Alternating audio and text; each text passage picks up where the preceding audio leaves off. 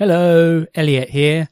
What follows is a short preview of our latest bonus episode of Screen Tone Club, which you too can listen to the whole thing if you subscribe to our Patreon.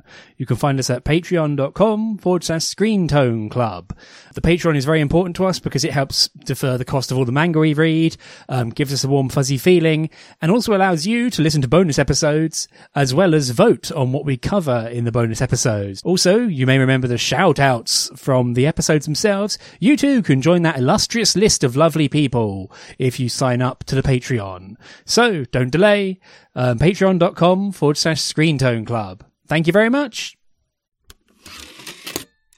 It is, it, it kind of like plays around with its um, premise, and it, you know, it, it it cases everything in like a video gamey layer of like, you know, you can kind of almost see the equip menu um, a la Metal Gear Solid three of going into particular menus to like swap out like menu stuff and equipment inside the vending machine. And it's like, okay, like you've thought about this and you've thought about like, you know, to a rather frightening degree, how this vending machine shtick works, and then sticks to it. And it's like, okay, that's fine. Like you've, you've clearly mapped out how you want this to travel.